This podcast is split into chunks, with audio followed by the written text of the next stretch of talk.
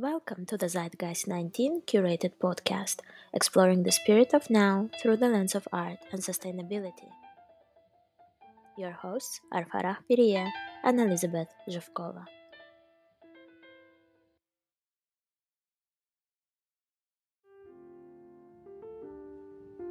In this episode, we meet American researcher and academic Sara Naomi, who speaks about one of the long lasting side effects of COVID 19 food insecurity.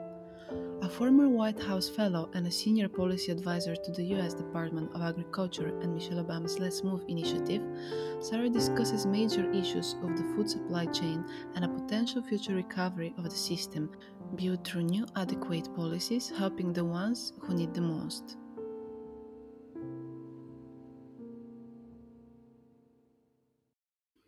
Hi, Sara, and thank you for being here with us today. As a professor of public health policy in Harvard, what is your opinion on the ongoing global situation and uh, where do you see a room for improvement? Thanks so much for having me. So, from where I sit, um, food insecurity or hunger, um, which is lack of reliable access to nutritious food, has become an enormous issue globally. And where I know it best is in the United States. So prior to the pandemic, about 2 billion people um, lacked regular, um, safe access to nutritious food. And that number has only gone up as a result of um, COVID 19. We've seen massive unemployment. We've seen um, school closures, which have meant that children that often get food at school, that's not happening. And um, in the United States context, moving into the pandemic, food insecurity, or you can think of that as hunger, affected about one out of 10 Americans. And now that number has more than doubled, and it's even higher among households with children. It's higher among Black and Brown populations. And what we know from um, past economic recessions is that the recovery time takes much longer um, for low income and minority populations. There's a lot of concern about how do we create policies and put them in place, both in the United States but around the world, to help those who need it most. Because for so many people, they simply lack enough money to feed themselves right now. And then that certainly doesn't even account for the fact that ideally we want people to fill their fridges with calories, but also do so with nutritious calories. And for many people, that is simply not a possibility. Thank you so much, Sara. Um, unfortunately, this whole conversation on COVID 19 is still very relevant. So I'm going to ask you about uh, a recently published article uh, of yours where you state that food insecurity could be a long lasting side effect of COVID 19. Uh, can you please expand on that? So, we know, for example, that for adults and kids, if they're food insecure, it can have impacts on their physical health, on their mental health, and in children, it can lead to behavioral problems. That could be things like they're not very well in school or they have developmental problems. And it can often be the case that children who have insufficient food when they're young, they can have then more healthcare costs later in life. And they can even have more disadvantages when they go onto the job market. And so, as we think about the generation of children who are being affected right now by COVID 19, it's not just that they're hungry, which obviously is not a good thing. It's not just that the, that, that hunger is going to hurt their health. It's also possible that that hunger can hurt their economic prospects. And it's very similar for adults in that um, food insecurity is linked to a lot of negative health outcomes, also linked to negative mental health outcomes. There's lots of anxiety right now because people don't have reliable food sources.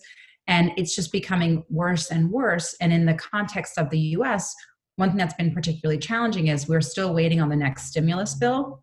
And the funds that have been that have been received since the last ones, which passed um, back in the spring, have run out. And so many families are hurting right now. And this obviously is not a US problem. Um, globally, there's a lot of concern about how do we feed families right now who either can't go to work because of lockdowns, whose children can't go to school because of lockdowns, or who simply lack enough money to go shopping. Thank you, Sara, for this insightful answer. Let's speak a bit more about the rising poverty and inequality around the world. In these trying times, how do you envision that we can reach the United Nations objective of ending hunger by 2030? Yeah, so one of the um, United Nations Millennium Sustainable Development Goals is ending um, child malnutrition by 2030. And there, you know, we were somewhat on track to hit that prior to COVID 19 happening probably not to hit it entirely, but to sort of at least come within striking distance of it. I think the likelihood of that happening now is very, very slim. And there's an ex- there's expected to be a big rise in childhood malnutrition, both with respect to stunting and with respect to wasting. And it's even expected that um, as a result of COVID 19, wasting could get to its highest level um, in history. And I think the thing to underline is that issues around malnutrition, issues around hunger in general, are entirely preventable. We have enough food to feed the world.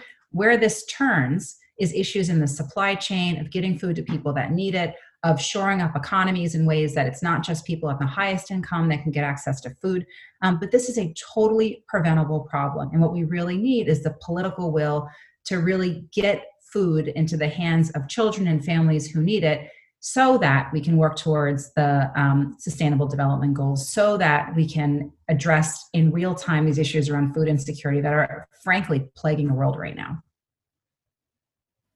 sara i would like to talk about michelle obama's let's move initiative and uh, what did it mean to you how are you reflecting on the conversation right now yeah, thanks for that question. So, um, currently, I'm on faculty at the Harvard School of Public Health. And before coming here, I was a White House Fellow in the Obama administration. And um, in that role, I both worked as a senior policy advisor to um, Undersecretary of Food, Nutrition, and Consumer Services. And the purpose of that job was to sort of oversee a suite of about 15 nutrition assistance programs, with, which had a price tag of about $100 billion and then I also served as the USDA representative to the Let's Move campaign, which was run by First Lady Michelle Obama um, House.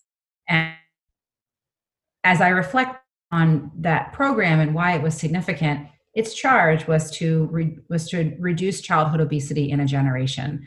And while we cannot say that as a result of Let's Move, childhood obesity has gone away, what we can say is that that program really served as a lightning rod to bring together lots of people working on this issue from all around the country to combine resources, to think about shared goals, to identify areas where progress was needed. And it, it, catalyzed a lot of creativity and a lot of excitement.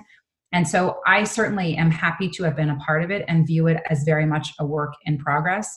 What we're seeing is that childhood obesity is continuing to go up, and it is something that is very predictable. So if you just look in the US and you forecast out for today's two year olds, the expectation of how many of them will have obesity. The expectation is that today's two year olds, 59% of them will have obesity by the time they're 35. And um, of today's two year olds, if you look at it by race ethnicity, it's about two thirds of black and brown kids. So we have work to do when it comes to addressing the problem of obesity because we project that it's going to become more of a problem in the US, and the same holds true for many other parts of the world. I think that what let do was to really invigorate the community that's working on this and together the act try to move in the same direction and harmonize activities. And at this point in time, we could use more of that, both around the issues of obesity and around food insecurity, because very much run together. So, where you see food insecurity, you often see obesity because these are issues that tend to concentrate among lower income and minority populations. My last question for you, Sara, is a little bit off topic, um, but I'm really curious to know your opinion. Uh, with the new elected government, the US is entering a new era. What are your hopes for the country and its recovery?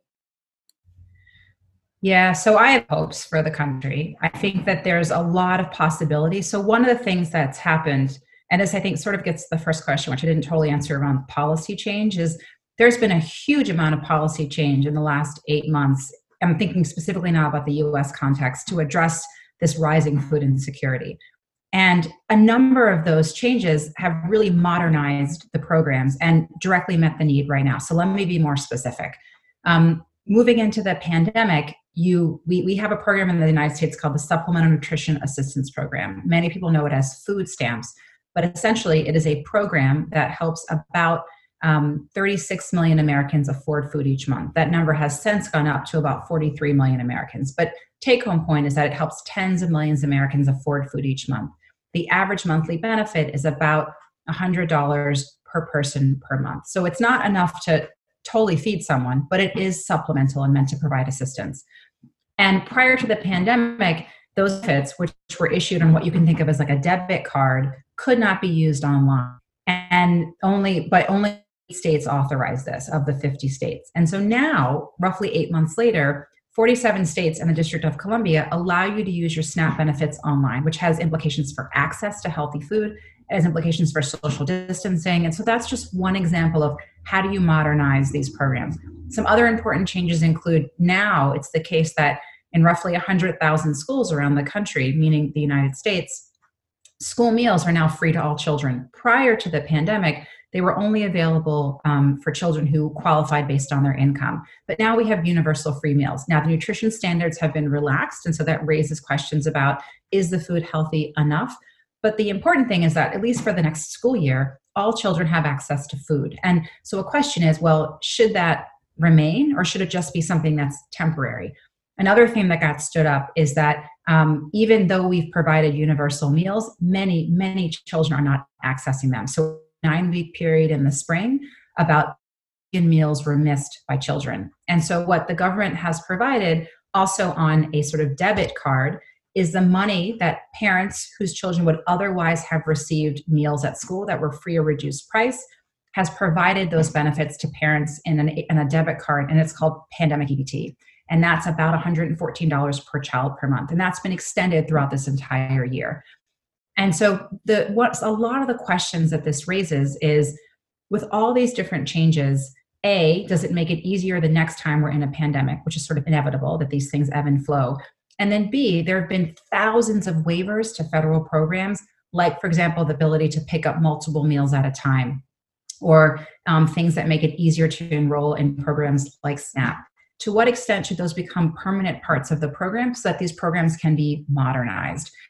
And it's those changes which give me hope. And I also hold out a lot of hope that in the next administration, when President elect Biden and um, Vice President Harris come in, that we see more changes to the safety net which make it stronger. So, for example, there's been a lot of push to increase the overall size of the SNAP benefit because it's simply inadequate. So, I mentioned it's about $140 per person per month that's equivalent to about a dollar per person per meal. Now imagine living on a dollar forty per meal. It is not sustainable. And so there is a big push now to increase the overall benefit by about a hundred dollars a four. So it's a 15% increase. And so it'll be interesting to see if that type of change happens. And then across the safety net, there's a lot of interest in trying to make these changes which are not just going to help on a temporary basis, but are going to help over the long term. And by doing so, really try to address these long standing racial inequities that are so rampant throughout the United States to really help people who need the most. So I'm very hopeful for what's to come. There's a lot of work to be done.